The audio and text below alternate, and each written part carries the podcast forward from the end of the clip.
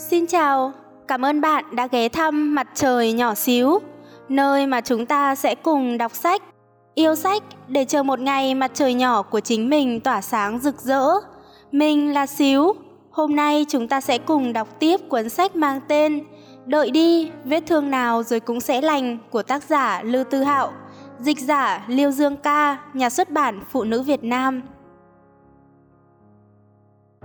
Nhân sinh là tấm vé một chiều, không thể quay đầu nhưng có thể chuyển hướng. Những khi cô độc không người giúp đỡ, đừng bao giờ trốn chạy, cũng đừng vội vã tìm người tâm sự. Khi bạn đã đánh mất lòng kiên nhẫn, bạn sẽ còn đánh mất nhiều thứ hơn nữa. Cách tốt nhất lúc bấy giờ là bình tĩnh lại, đứng trước gương, tự hỏi bản thân muốn gì, bạn nhất định sẽ tìm lại được chính mình. Có một bận, cậu bạn Jimmy cùng phòng cứ than thở với tôi, thời gian trôi nhanh quá, sắp tốt nghiệp tới nơi rồi mà vẫn chẳng rõ phương hướng tương lai. Bạn bè xung quanh ai ai cũng có mục tiêu phấn đấu, chỉ có mình cậu ta là cứ loay hoay tại chỗ. Cậu ta nói, chỉ cần nghĩ tới tương lai thôi là đã cảm thấy sợ và còn cả cảm giác bản thân bị tụt lại một quãng rất xa nữa khiến giờ đây cậu ta chẳng còn lòng dạ nào mà làm bất cứ việc gì cho tử tế. Kết quả bản thân càng lúc càng trở nên nôn nóng. Tôi tức thì hiểu được căn nguyên chứng bệnh thấp thỏm không yên mỗi ngày của cậu ta. Những ví dụ cậu ta nhìn thấy xung quanh đều là những trường hợp rực rỡ vinh quang khiến người người ngưỡng mộ. Không lâu trước đây, những người ấy vẫn còn đứng ở vạch xuất phát cùng mình. Thế mà giờ đây, xem ra khoảng cách giữa mình với họ đã rất lớn rồi.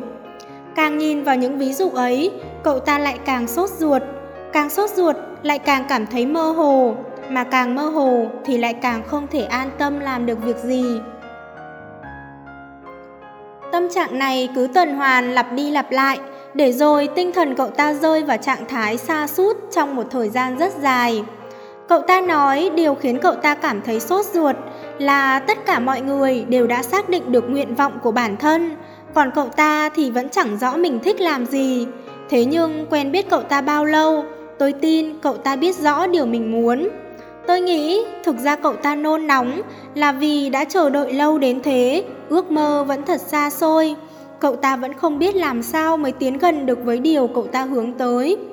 Rất nhiều người thường nói rằng họ không biết mình muốn gì.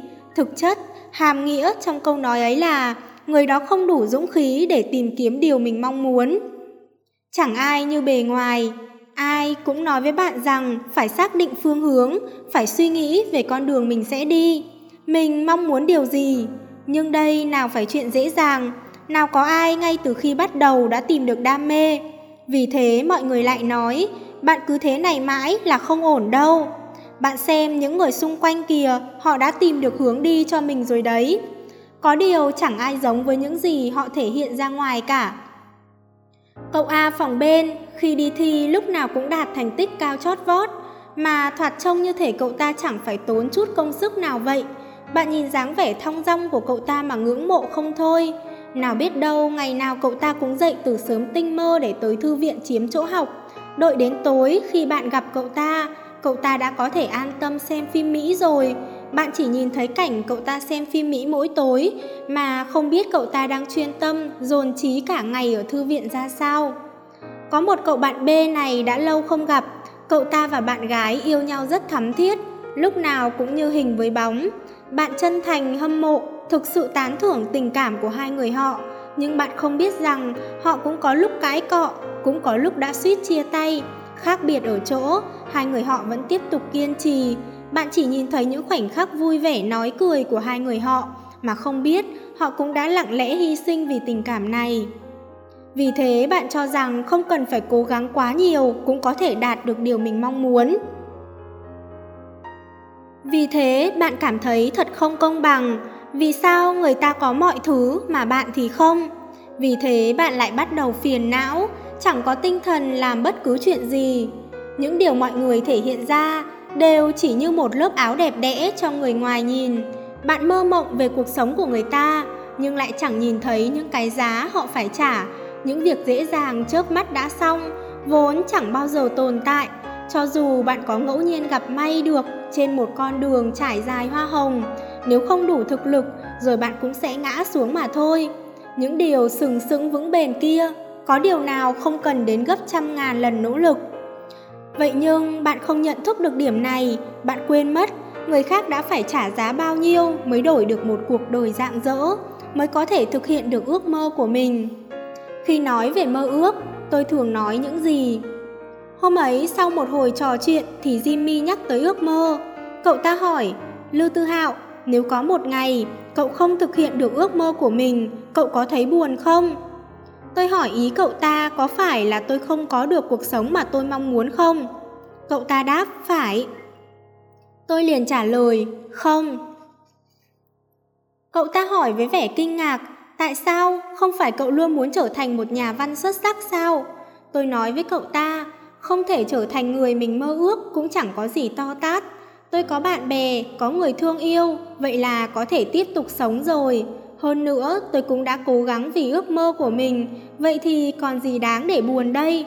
Rất nhiều người không dám mơ ước là vì họ sợ mình không thực hiện được ước mơ ấy. Nhưng nếu ước mơ có thể dễ dàng thành sự thật, thì hiện thực còn có ý nghĩa gì nữa? Ước mơ được gọi là ước mơ, chính bởi nó khó thực hiện. Càng thấy sợ hãi, càng phải đối mặt.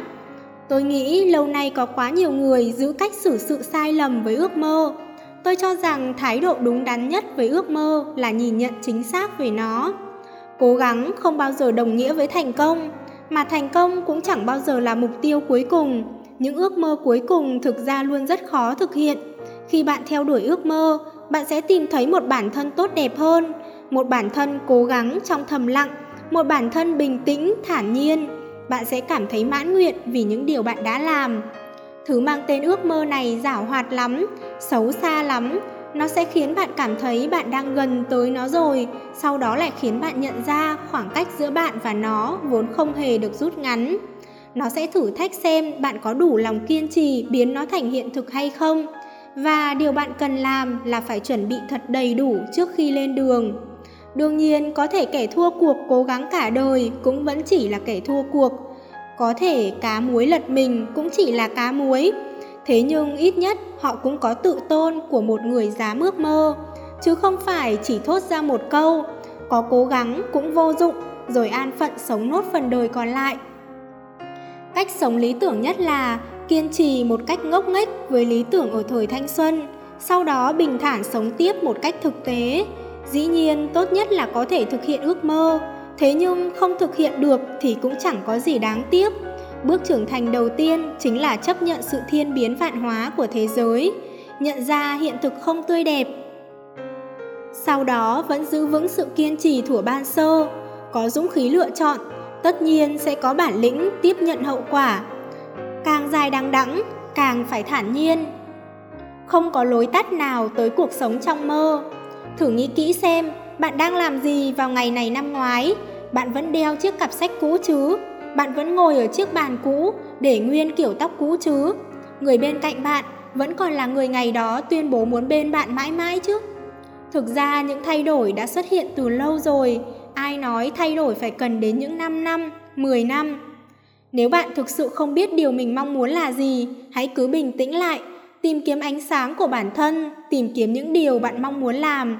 Sinh mệnh vốn không có ý nghĩa, bạn có thể định nghĩa nó thế nào, nó sẽ mang ý nghĩa ấy. Rất nhiều thời điểm, bạn thấy buồn không phải là bởi những điều bạn đang truy cầu không ổn, mà là vì những điều ấy không ổn bằng của người khác. Vì thế bạn đóng khung tương lai của mình trong một vòng tròn nhỏ hẹp, sống một cuộc đời có vẻ ổn định nhưng lại khiến bạn không cam tâm. Đừng sống một cuộc đời khiến bạn không cam tâm. Dù không biết điều mình muốn là gì, ít nhất bạn cũng phải hiểu rõ những điều mình không muốn.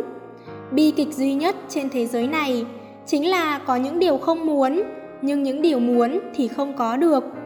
Có điều nếu đã cố gắng thì đừng nên hối hận. Đợi đến tuổi trăng tàn bóng xế, bạn có thể kể với con mình, cha con đã từng âm thầm cố gắng rất lâu để thực hiện ước mơ đấy. Và sự kiên trì ấy khiến cha thấy mình đã không sống hoài, sống phí. Những điều không muốn mà có sẽ chỉ đem lại cảm giác nặng nề, mỗi ngày đều thấy nặng nề nhưng lại không thể buông bỏ, sống chẳng vui vẻ nhưng cũng không thể làm lại từ đầu. Không có lối tắt nào tới cuộc sống trong mơ. Khi bạn thấy suy sụp, khi bạn thấy ước mơ vẫn cứ quá xa vời, khi bạn phải chịu đựng đả kích và thất bại, giấc mộng của bạn lúc ấy mới thực sự bắt đầu. Khi không biết phải đi đường nào, bạn hãy đi cho xong con đường trước mặt. Khi nỗi âu lo ập tới, hãy cứ làm những việc tạm thời có thể giúp bạn trốn tránh. Cho dù là làm việc gì, nhất định bạn cũng sẽ được đền đáp. Nhân sinh giống như tấm vé một chiều, không thể quay đầu nhưng có thể chuyển hướng. Càng dài đằng đẵng, càng phải thản nhiên, càng thấy sợ hãi, càng phải đối diện, càng thấy khó khăn, càng phải kiên cường, giấc mơ càng khó vươn tới, càng đáng thực hiện. Đừng bao giờ từ bỏ hy vọng, cho dù bạn không nhìn rõ con đường phía trước, cho dù bạn chỉ một thân một mình, bởi chỉ khi nào từ bỏ, bạn mới thực sự là kẻ thất bại. Một sự việc không thể đưa bạn vút lên trời cao, cũng sẽ không thể đẩy bạn rơi xuống vực thẳm. Chậm chậm bước đi, từ từ nhìn ngắm, bởi sinh mệnh chính là một quá trình tích lũy. Mà trong quá trình ấy, điều duy nhất bạn cần làm cũng là tiền đề quan trọng nhất, chính là không bao giờ ngừng nỗ lực. Đừng nôn nóng, những điều cần đến, rốt cuộc cũng sẽ đến. Ai ai rồi cũng sẽ bắt đầu nôn nóng. Nôn nóng kiếm tiền, nôn nóng xác định đường hướng tương lai, thậm chí là nôn nóng yêu đương. Bạn nhìn kìa, ai đó vừa đăng tấm hình đi du lịch Maldives. Bạn nhìn kìa, con cái nhà người ta giờ đang làm việc cho một công ty lớn, thu nhập rất cao. Bạn nhìn kìa, ai đó nhà hàng xóm đã kết hôn, em bé cũng có rồi. Thực ra điều tôi muốn nói là bạn rồi cũng sẽ cảm thấy âu lo. Đó là vì điều bạn theo đuổi không phải là tốt hơn chính bạn ngày hôm qua, mà là tốt hơn so với người khác. Cứ chậm rãi sẽ nhanh hơn.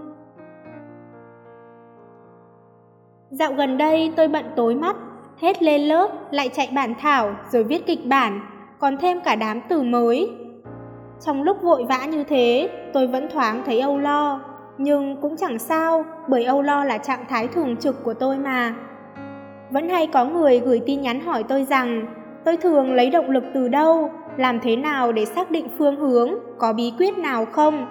Trong cuộc đời mình luôn có người nói với tôi những câu đại loại như bất khả thi, cậu không làm được đâu, từ bỏ đi. Trong đó bao gồm biên tập viên đầu tiên của tôi, cả người bạn thân nhất của tôi và người cha mà tôi luôn yêu quý nữa. Cùng lúc đó, không hiếm lúc tôi vừa viết luận văn, vừa muốn xé sách, vừa viết bản thảo, vừa muốn đâm đầu vào tường. Chẳng qua là vì đang làm điều mình thích, tôi mới có thể tiếp tục kiên trì. Về sau, có một ngày, quay đầu nhìn lại tôi mới phát hiện Hóa ra tự bản thân tôi đã chiến thắng nhiều cảm xúc tiêu cực đến thế. Thực ra làm gì có bí quyết nào, chẳng qua là không ngừng vấp ngã, rồi không ngừng đứng lên thôi. Mỗi lần đau đớn buồn lòng do vấp ngã, hãy tìm kiếm nguồn năng lượng tích cực từ phim ảnh, sách vở, âm nhạc, rồi dần biến đổi thành một con người đầy năng lượng tích cực. Số lần vấp ngã càng nhiều thì càng dễ tiếp nhận con người thất bại của mình. Về sau bạn sẽ dần thôi âu lo, ngừng sốt ruột, mọi chuyện sẽ dần ổn hơn. Nếu không nhận thức được rõ ràng về thế giới này, bạn làm sao có thể hoàn toàn tiếp nhận nó được? Mà một khi không tiếp nhận được, bạn làm sao có thể làm lại từ đầu khi những ảo tưởng đã tiêu tan? Bạn cần phải chịu những đả kích nghiêm trọng từ thế giới, bạn cần phải ngã thật đau mới có thể thực sự đứng vững trên mảnh đất rộng lớn này. Có một hiện tượng thú vị thế này, khi trông thấy bạn học hoặc người quen thuận lợi thành công, rất nhiều người liền cảm thấy bất an. Cũng giống như một cuộc thi chạy đường dài, khi mới xuất phát, ai ai cũng chạy điên cuồng, chỉ có mình bạn là cứ đủng đỉnh chậm rãi. Thế nhưng cho dù bạn không muốn giành thứ hạng, cảm xúc mâu thuẫn vẫn nhộn nhạo trong lòng. Vì thế bạn đành phải vội vàng đuổi theo. Cuối cùng dù đã chạy đến mệt nhoài, bạn vẫn chẳng giành được gì cả. Có quá nhiều người vội vã thực hiện ước mơ, Thế nhưng khi bạn còn đang tìm kiếm một con đường tắt, một bí quyết hữu ích, bạn đã để lạc mất chính mình. Cho đến một ngày quay đầu nhìn lại, bạn cũng chẳng nhận ra nổi thứ mình thật sự mong muốn là gì nữa. Bạn không rõ thứ mình muốn là gì, bởi bạn lúc nào cũng vội vã lên đường, lúc nào cũng sốt ruột. Bạn không ngừng thay đổi lộ trình, không ngừng đuổi theo bước chân của người khác. chân bước càng lúc càng nhanh, cho đến một ngày phát hiện ra mình đang sống cuộc đời người khác, bạn sẽ quên mất điều mình thực sự mong muốn là gì. Bạn đã từng nghĩ đến điều này bao giờ chưa? Có thể trước mặt bạn chưa bao giờ có đường đi, có thể tương lai bạn mong muốn ấy chưa bao giờ giống như tưởng tượng. Trong cuộc đời bạn, chỉ có chính bạn mới có thể giúp đỡ được mình. Nếu chưa tìm được phương hướng, hãy cứ nghiêm túc gắng sức tìm kiếm. Nếu chưa tìm ra ước mơ, hãy tìm ra việc mình yêu thích, biến nó thành ước mơ rồi phấn đấu vì nó. Đừng nói cơ hội không chiếu cố bạn. Nếu bạn lúc nào cũng trốn tránh, lúc nào cũng muốn tìm lối tắt, nếu bạn chọn môn học không phải vì yêu thích mà chỉ vì dễ được điểm cao, nếu bạn xem phim chỉ để giết thời gian chứ không để thưởng thức, nếu bạn đi du lịch chỉ để chụp ảnh khoe khoang chứ không để trải nghiệm những nền văn hóa khác biệt, vậy thì vì sao cuộc đời lại phải chiếu cố đến bạn đây? Thượng đế rất công bằng, ông ta cho bạn thứ này thì sẽ trao những thứ khác cho người khác. Hạnh phúc là hữu hạn, ông ta đã tặng bạn hạnh phúc thì sẽ cho bạn thêm chút gian khổ và giữ lại những điều tốt đẹp nhất ở sau cùng. Tôi chưa từng tìm được một con đường rõ ràng, chưa hề, tôi đã không ngừng tìm kiếm và đấu tranh mới có thể đến được ngày hôm nay. Điều duy nhất đáng để chúc mừng là tôi đã không còn sợ hãi thất bại chút nào nữa. Trước mặt bạn chưa bao giờ có một phương hướng rõ ràng, cuộc sống cũng sẽ không bao giờ bật đèn xanh xuyên suốt con đường bạn sắp đi. Bạn chỉ có thể không ngừng tiến về phía trước, không ngừng chịu tổn thương để trở thành một người kiên cường, có thể gánh vác mọi điều tốt đẹp cũng như không tốt đẹp mà sinh mệnh giao phó. Bạn chỉ có thể không ngừng thất bại, rồi đến một ngày nào đó, khi đến một ngã rẽ, bạn đột nhiên nhận ra phương hướng và tương lai bạn vẫn luôn vất vả tìm kiếm đã đợi sẵn đó rồi. Nếu bạn đã chuẩn bị tốt, nếu bạn đã đủ thực lực, vậy thì bất kể bạn đi đường nào, cần gì phải lo nơi ấy không muôn màu muôn sắc. Tôi luôn một mực tin rằng cố gắng vì ước mơ của mình bao giờ cũng hơn hẳn việc cố gắng vì kỳ vọng của người khác. Nỗi đau do hối hận hay nỗi đau do vấp ngã khó chịu hơn Tôi nghĩ bạn biết rõ đáp án hơn bất kỳ ai. Có thể rất nhiều người cười nhạo sau lưng bạn, thế nhưng tôi nghĩ bạn sẽ không hối hận vì lựa chọn của mình. Bởi trên thế giới này, bạn là duy nhất. Cho dù người khác thấy bạn tốt hay xấu, ấu trĩ hay lạc quan, giả tạo hay chân thành, bạn vẫn là chính bạn. Điều nên đến sẽ đến trong sớm muộn, xin đừng quá âu lo. Nếu bạn đánh mất lòng kiên nhẫn, bạn sẽ còn đánh mất nhiều thứ hơn nữa. Con đường nên đi, nhất định sẽ phải đi. Mọi nẻo đường đã qua đều là tất yếu. Đừng bao giờ nghĩ rằng bạn đã chọn lầm đường. Cho dù có một ngã rẽ lớn chờ bạn ở phía trước, thì những phong cảnh trên con đường ấy cũng thuộc về riêng bạn. Không ai có thể đoạt mất chúng. Những phong cảnh bạn thấy trên đường chính là những báu vật sẽ cùng bạn bước vào tương lai. Tuyệt đối đừng nôn nóng, nếu bạn đã ước mơ, nhất định sẽ có người cùng bạn mơ. Tôi biết bạn sẽ nói bản thân chỉ có hai bàn tay trắng, thế nhưng những tài sản thực sự quý giá chẳng bao giờ có thể thấy bằng mắt thường. Hãy lặng yên lắng nghe tiếng nói từ trái tim, bình tĩnh lại nhìn ngắm những người luôn sát cánh. Đúng vậy, chúng ta đều biết, thế giới này đầy giấy bất công, nghèo khổ, hiện thực tàn nhẫn và nỗi bất lực. Thế nhưng tôi muốn bạn hiểu rõ rằng, thế giới này không chỉ có những điều đó, tôi muốn bạn nhìn thấy ánh sáng, thấy ước mơ, thấy nỗ lực và hy vọng. Chẳng ai có thể quay về quá khứ để sống lại lần nữa, nhưng chúng ta đều có thể bắt đầu từ hiện tại, quyết định tương lai của chính mình. Cũng giống như đoàn tàu toa xanh chậm gì kia, có thể nó rất chậm, nhưng thời gian trôi qua, bạn nhất định sẽ đến được trạm dừng của chính mình.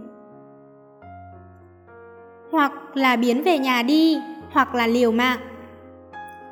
Tuổi xuân là để lãng phí, để ước mơ và nỗ lực bạn nên dùng quãng thời gian ấy để làm những việc mình muốn, để trở thành con người bạn muốn trở thành, dẫu có khó khăn, dẫu có thất bại. Bởi bất luận ra sao, tôi cũng không muốn nuối tiếc, bởi tôi không muốn về già hồi tưởng lại thấy mình không có được một thanh xuân khiến bản thân mỉm cười. Tôi chưa bao giờ cảm thấy con người trưởng thành là để chứng minh bản thân trước đây thiếu thực tế và ấu trĩ. Ước mơ là để thực hiện, còn những điều có thể thực hiện quá dễ dàng thì sao được gọi là ước mơ.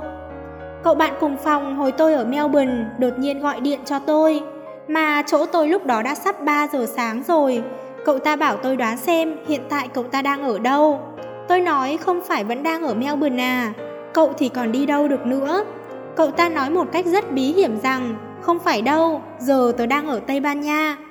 Nghe vậy tôi liền ngẩn cả người, đó là vì rất lâu về trước, tôi nhìn thấy một bức ảnh chụp ở Tây Ban Nha trên Ren Ren. Khi ấy tôi liền nói với cậu ta, Tây Ban Nha đẹp thật đấy, sau này tớ nhất định phải tới một lần. Tôi không thể ngờ trong khi mình đã sắp quên bén đi cái suy nghĩ thoáng qua ấy, cuộc gọi này lại tới. Đến cuối cùng người đứng tại nơi tôi muốn tới nhất lại không phải là tôi. Sau khi tôi cúp máy, Google vừa khéo lại phát đến bài Lose Yourself với những tiết tấu quen thuộc và giọng nói của Annie Mem. Nghe này, nếu bạn có một lần thử hoặc một cơ hội để nắm giữ những điều mình hằng mong muốn, chỉ một khoảnh khắc, bạn sẽ chớp lấy hay để trôi đi. Không biết vì sao lúc ấy, trong đầu tôi lại hiện lên một cảnh trong phim, khi nhân vật chính rơi vào cảnh ngộ nghèo túng nhất, thất vọng nhất, đến mức phải qua đêm trong nhà vệ sinh của trạm xe, trong người cũng chỉ còn có 20 sen. Thế nhưng anh ta lại chưa bao giờ từ bỏ. Nếu có ước mơ, bạn nhất định phải bảo vệ nó. Con gái một đồng nghiệp của cha tôi lớn hơn tôi 3 tuổi. Khi tôi vừa vào cấp 3, chị ấy đã đi du học được 3 năm rồi. Vừa khéo chúng tôi học cùng một giáo viên. Lúc tôi học lớp 11, cô giáo đọc cho chúng tôi nghe bức thư chị ấy gửi về từ Anh. Chị ấy nói bây giờ chị ấy đang sống rất tốt. Cảm ơn sự chỉ bảo của cô giáo năm ấy. Sau đó, cô Trương Tân Ninh chậm rãi đọc nốt những chữ cuối cùng trong bức thư đó. Gửi từ Cambridge. Lúc đó tôi chợt ngẩn người. Bởi tôi chỉ dám mơ đến những ngôi trường như vậy mà thôi. Về sau tôi mới biết chị ấy là con gái một đồng nghiệp của cha mình. Cha lúc nào cũng bùi ngùi nói với tôi. Một cô gái mà có thể xuất sắc được đến thế, đúng là hiếm có. Sau đó tôi may mắn được gặp chị ấy. Chị ấy có nói một câu khiến tôi nhớ mãi cho đến tận bây giờ. Đó là bởi muốn sống một cuộc đời của chính mình, chị luôn ghi nhớ một câu nói. Rất nhiều chuyện giống như đi du lịch vậy. Một khi em đã quyết định xuất phát, thì em đã thực hiện được điều khó khăn nhất rồi. Đột nhiên tôi lại nghĩ tới bản thân. Lần đầu tiên xuất ngoại, tôi vẫn còn 3 tháng nữa mới tròn 17 tuổi. Điều kỳ lạ là lúc ở sân bay, tôi lại chẳng hề bất an như trong tưởng tượng. Tôi chỉ không ngừng tự nhủ với chính mình con đường này là do mày tự chọn cho dù ra sao mày cũng phải tiếp tục bước đi. Thế nhưng cuộc sống du học vốn không hề thuận lợi như tôi đã nghĩ. Yêu đương cũng chẳng có kết quả dù sao hai đứa cũng cách xa nhau như vậy. Tôi hứng chí lên quyết định đi làm nhưng bởi quá mệt mỏi cuối cùng tôi đành bỏ việc. Về sau một hôm tôi lướt facebook thì thấy leo một cậu bạn người úc bản địa thành tích học tập của cậu ta xuất sắc đến mức người ngoài đỏ mắt ước ao. Thế nhưng điểm đáng quý nhất của cậu ta là rất tốt tính, khả năng làm việc cũng tốt đến mức đáng ghen tị. Tôi bắt đầu trò chuyện với Leo về cuộc sống dạo gần đây, nhưng đến cuối cùng lại thành ra là tôi kể khổ với cậu ta. Khi đã nói được hồi lâu, tôi mới nhìn thấy những dòng tin nhắn cậu ta gửi cho mình. Cậu ta bảo đến tận bây giờ tớ vẫn không dùng nổi cái điện thoại iPhone, đâu đâu cũng thấy như chỗ các cậu học phí của tớ bây giờ cũng là do tớ tự đóng. Tuy cậu sống rất xa gia đình, nhưng bố mẹ cậu vẫn luôn hỗ trợ phía sau. Ngày nào cậu cũng chỉ làm chút việc đó, cậu dựa vào đâu để nói bản thân không chịu nổi nữa? Cậu có tư cách sao? Những người mệt hơn cậu còn chưa nói gì, những người ưu tú hơn cậu còn nỗ lực nhiều hơn cậu. Vậy thì cậu có tư cách gì mà ngồi đây than trời trách đất? Sau đó cậu ta lại nói với tôi thêm một câu, khiến tôi nhớ mãi không quên hoặc là biến về nhà, hoặc là liều mạng đi. Cái lựa chọn chết tiệt đó tùy cậu đấy. Cậu còn nhớ được lý do cậu đến đây là gì không? Tôi đột nhiên sáng tỏ, tôi lúc nào cũng chỉ nhìn thấy vầng hào quang của những con người xuất sắc nổi bật kia, lại không rõ rốt cuộc họ đã hy sinh những gì mới có thể có được một cuộc đời như vậy. Vậy thì tôi có tư cách gì để oán trách đây? Vì sao tôi du học Hồi đấy tôi đã từng quyết liệt đến thế, sao bây giờ lại thành ra hối hận thế này? Một tôi ôm hoài bão của khi ấy đã chết từ bao giờ vậy? Tôi luôn cảm thấy thanh xuân của mình thật vất vả, lúc nào cũng nghĩ, cứ thế này mãi, liệu có tương lai không?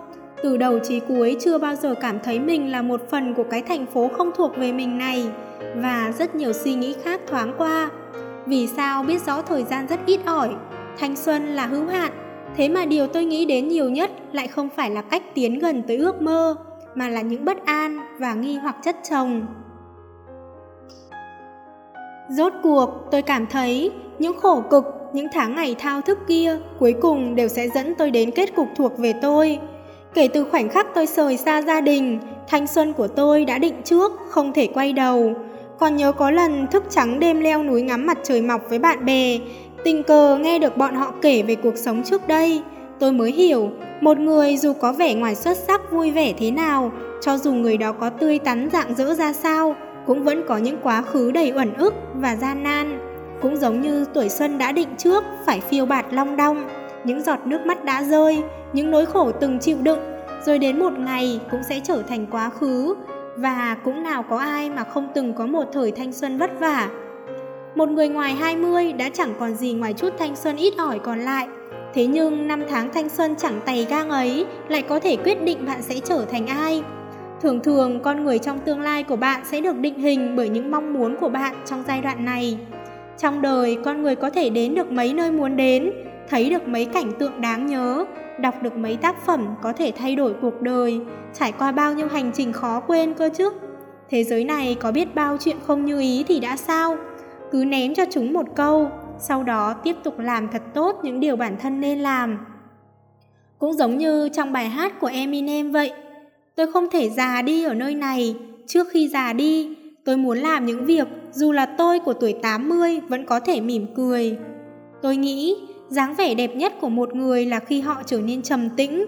Dù sống một mình, họ vẫn băng qua hết thành phố này đến thành phố khác, bước qua hết con đường này đến con đường khác, ngẩng cao đầu, ngắm nhìn những bầu trời khác biệt, chứng kiến tất thảy mọi chia ly.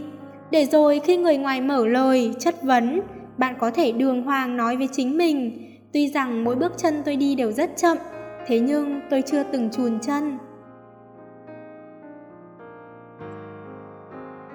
Cô đơn là bài học bắt buộc dành cho bạn. Con người ai ai cũng cô đơn. Cô đơn không đáng sợ, đáng sợ là sợ hãi sự cô đơn. Đứa trẻ muốn hái sao kia ơi, cô đơn là bài học bắt buộc cho chúng ta. Tôi không sợ mình cố gắng mà vẫn không trở nên xuất sắc. Tôi chỉ sợ những người ưu tú hơn tôi, còn nỗ lực hơn tôi. Cuộc đời không thể nào đẹp như bạn tưởng tượng, thế nhưng nó cũng không hỏng bét như bạn nghĩ đâu. Tôi nghĩ rằng sự yếu đuối và kiên cường của con người đều vượt ngoài tưởng tượng của chúng ta. Có những lúc tôi yếu đuối đến mức có thể đẫm nước mắt chỉ vì một câu nói, nhưng cũng có những lúc tôi nhận ra mình đã cắn răng vượt qua được một đoạn đường rất dài.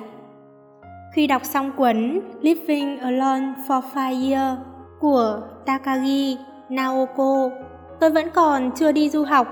Lúc ấy tôi cảm thấy một cuộc sống như vậy vốn chẳng thể nào đến được với mình một người ngay cả việc ăn cơm cũng cần có người ngồi cạnh như tôi, không sao chịu nổi cảm giác dùng bữa một mình. Vì thế, trong một quãng thời gian rất dài sau này, tôi không thể nào thích ứng được với việc một mình ăn cơm, một mình du lịch. Nhưng giờ nghĩ lại, tôi thấy thực ra mọi chuyện cũng chẳng có gì to tát. Tốc độ xoay vần của thế giới này nhanh như thế, làm gì có ai để ý bạn đang có một mình hay không? Cho đến khi một người bạn hỏi tôi, có phải cậu cũng mắc bệnh sợ giao tiếp không? Tôi liền cười. Thực ra không phải, chỉ là bản thân dần trở nên lười biếng, lười phải đầu tư tình cảm. Đến cả bạn bè cũng chỉ cần mấy người như vậy đã thấy đủ. Một số người mỗi ngày đều gặp cũng chưa chắc đã là bạn bè. Có vẻ lâu dần ta sẽ quên mất những khó khăn của buổi ban sơ, ta sẽ dần dần trở thành một con người bàng quang với cuộc đời mình, chỉ nhìn cuộc sống bình lặng trôi qua Ai cũng nói con người sẽ chậm rãi trưởng thành, thực ra không phải vậy. Con người trưởng thành trong chớp mắt, giống như việc đột nhiên trầm lắng, đột nhiên không muốn nói yêu đương hoặc đột nhiên lại muốn bắt đầu chuyện tình cảm. Sống một mình tuy đơn độc nhưng không hề buồn chán. Cho dù nhiều lúc ta sẽ cảm thấy mông lung nhưng sẽ không cảm thấy phiền não. Ngày này năm ngoái, tôi đang ở một thành phố khác, đeo trên lưng chiếc ba lô khác, để một kiểu tóc khác, bước đi trên một con đường khác nghĩ đến những sự việc khác, có những cảm xúc khác, yêu thương một người khác. Nói rằng sự thay đổi phải cần đến 10 năm. Người tài giỏi quanh tôi không ít, sự tồn tại của họ tựa như thần thánh vậy. Tôi cũng chỉ cảm thấy ngưỡng mộ, nghĩ rằng dù sao mình cũng chẳng thể trở thành một trong số họ được. Cho đến một ngày nọ, một anh khóa trên bắt chuyện với tôi. Tôi mới biết, hóa ra anh ấy cũng có khi đọc sách mà không hiểu, cũng có những khi viết luận văn mà chỉ muốn đập đầu vào tường. Chúng ta đều quên mất những người tài giỏi ấy đã phải trả cái giá lớn đến mức nào mới có được một cuộc sống như vậy. Anh ấy nói, nếu muốn thực hiện ước mơ, cô đơn sẽ là bài học bắt buộc cho em. Nếu không thể kiên định, em sẽ chẳng thể nào thực hiện ước mơ, bởi ước mơ không bao giờ là chuyện dễ dàng. Cô đơn có thể khiến em trở nên kiên cường hơn, em nhất định phải tìm ra tiết tấu cuộc đời mình. Tôi có một người bạn, ngày nào cũng phải uống chút rượu, xem một bộ phim, sau đó sẽ đi ngủ đúng giờ. Còn cậu bạn người Anh phòng bên thì thoát ẩn thoát hiện, có lúc sáng sớm mới lên giường, có khi trời vừa sập tối đã đắp chăn. Cậu bạn lầu trên mỗi ngày vừa dạng sáng là đã dậy chạy bộ, còn tôi lúc ấy mới chuẩn bị đi ngủ. Dạo này tôi luôn thích lang thang một mình, cũng không hẳn là đi du lịch, tôi chỉ lanh quanh đến những thành phố lân cận, chẳng cần mất quá nhiều thời gian chuẩn bị, nhấc ba lô lên là có thể đi ngay rồi. Tôi sẽ không mang theo máy ảnh, chỉ khi nào nổi hứng thì lôi điện thoại ra chụp. Âm nhạc mới là thứ tôi không thể quên dù tới bất cứ nơi đâu. Chỉ có âm nhạc mới có thể khiến sự chờ đợi đằng đẵng trở thành một hành trình thú vị. Tựa như thế giới này chẳng liên quan đến mình, chỉ muốn là một đám mây vô danh, rong chơi tới một vùng đất không ai biết. Như đã nói ở trên, tôi từng không thể mường tượng được cảm giác ăn cơm một mình, nên cũng chưa bao giờ từng thử nghĩ xem đi xe buýt một mình sẽ cảm thấy ra sao. Ai mà ngờ được chẳng bao lâu sau, tôi lại quen với việc một mình ngồi xe buýt tới trường cơ chứ. Tôi ở khá xa trường học, vì thế mỗi lần bước lên xe, khi xe buýt còn chưa có mấy người, tôi thường ngồi ở hàng ghế cuối cùng. Có những lúc tôi sẽ ngẩn người nhìn ra ngoài cửa sổ, nghĩ ngợi rất nhiều thứ, nhưng cũng không rõ mình đang nghĩ ngợi gì. Chúng ta rồi sẽ đều tìm được nhịp sống riêng, sau đó sẽ bị cuốn theo, không thể thoát ra. Tôi đã từng có một quãng thời gian rất dài không tới hiệu sách, cảm thấy việc mỗi tuần đọc một cuốn sách là việc quá xa vời với bản thân. Cho đến một ngày nọ, tôi cùng đến hiệu sách với bạn mình. Cậu ta là người một khi đã mua sách là sẽ mua không ngừng. Tôi vì thế cũng mua theo vài cuốn.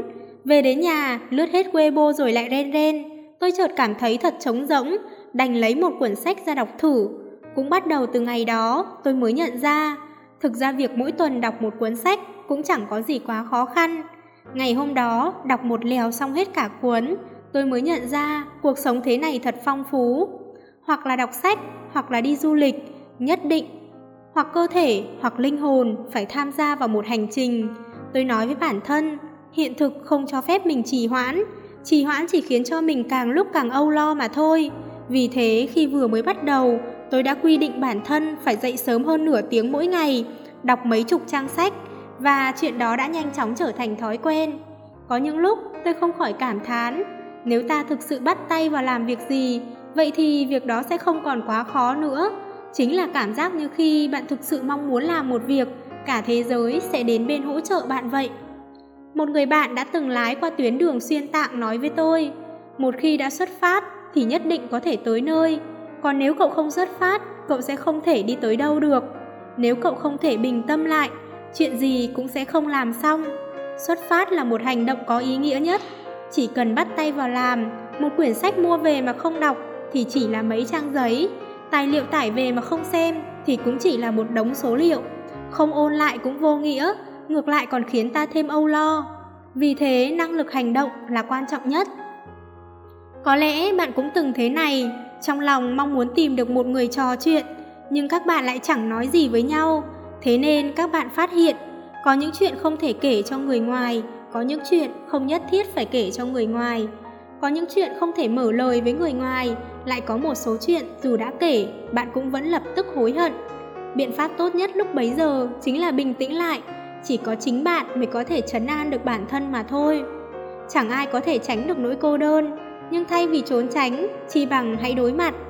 Cô đơn chẳng phải chuyện gì quá mức đáng sợ, so với sự huyên náo, cuộc sống một mình tự tại hơn nhiều, biết đâu còn có thể trở thành một cách hưởng thụ, hoặc ít nhất ta cũng cần một khoảng thời gian, vài năm hoặc vài tháng sống một mình. Nếu không sao ta có thể tìm thấy được tiết tấu của bản thân, biết được điều mình mong muốn. Đây là điều chỉ thuộc về riêng bạn, là một phần trong bạn. Khi nghe nhạc, khi ngồi tàu điện ngầm, khi một mình đi bộ trên phố, nó sẽ trào dâng. khiến ta cảm thấy thế giới này tựa như có một hình thức tồn tại khác và ta có thể nghe rõ tiếng lòng mình. Chúng ta đều sống trong một thế giới không quá như ý. Khi mây đen răng kín, chúng ta sẽ dao động, nhưng mặt trời nhất định sẽ phá tan bóng tối. Khi luồng ánh sáng ấy chiếu đến bạn, hãy nhớ để đóa hoa trong lòng nở rộ là được rồi. Đó chính là ước mơ, bạn bẩm sinh đã có. Có những khi mơ ước thật gần, có những khi mơ ước thật xa xôi. Thế nhưng nó nhất định sẽ trở thành hiện thực. Tôi nghĩ, dáng vẻ đẹp nhất của một người là khi họ trở nên trầm tĩnh, cho dù có sống một mình, họ vẫn băng qua hết thành phố này đến thành phố khác, bước qua hết con đường này đến con đường khác, ngẩng đầu ngắm nhìn những bầu trời khác biệt, chứng kiến tất thảy mọi chia ly. Cho dù bị cả thế giới này quay lưng, chỉ cần trái tim vẫn trong trẻo, nhất định vẫn còn hy vọng. Kèm theo một cuốn sách tôi đã đọc trong mấy tháng gần đây. Đi thôi, Trương Tiểu Nghiễn. Xin chào ngày xưa ấy. Có liên quan đến ký ức Kafka bên bờ biển, Murakami thì không cần phải giới thiệu nữa. Dạo gần đây hình như người ta cho rằng thích Murakami là chuyện rất tầm thường, thế nhưng tôi vẫn cứ đọc. Rừng Na Uy, nghe nói đã dựng thành phim rồi nhưng tôi vẫn chưa xem. Tặng bạn một viên đạn. Lưu Du Người đua diều, xem hết phim rồi mới đọc nguyên tác, sách quả thật cảm động hơn phim nhiều. Kẻ trộm sách cũng rất cảm động, bắt trẻ đồng xanh, Thời đại hoàng kim, trăm năm cô đơn, bên kia đường có đứa dở hơi, cũng xem phim rồi mới đọc truyện. Gửi thời thanh xuân rồi sẽ qua của chúng ta, năm tháng vội vã. Đây là hai cuốn sách cùng thể loại. Nhà giả kim, Ngày đẹp trời để cô đơn, Bạch dạ hành, cô gái năm ấy chúng ta cùng theo đuổi. Trên đường, cuốn sách cuối cùng là cuốn sách trước đây tôi đã đọc vô số lần rồi. Thế nhưng mỗi lần đọc lại, lại có một cảm giác khác nhau. Hoàng tử bé, có biết bao người có mối liên hệ với bạn, vì thế chi bằng bạn cứ trở thành người mình mong muốn. Đời người ngắn ngủi, hãy cứ điên cuồng, hãy cứ yêu thương, hãy cứ đơn độc đi. Người có thể chấn an bạn chỉ có chính bạn mà thôi. Con người ai chẳng cô đơn, cô đơn không đáng sợ. Đáng sợ là sợ hãi sự cô đơn. Đứa trẻ muốn hái sao kia ơi, cô đơn là bài học bắt buộc dành cho chúng ta. Tôi không sợ mình cố gắng mà vẫn không trở nên xuất sắc. Tôi chỉ sợ những người ưu tú hơn tôi, còn nỗ lực hơn cả tôi.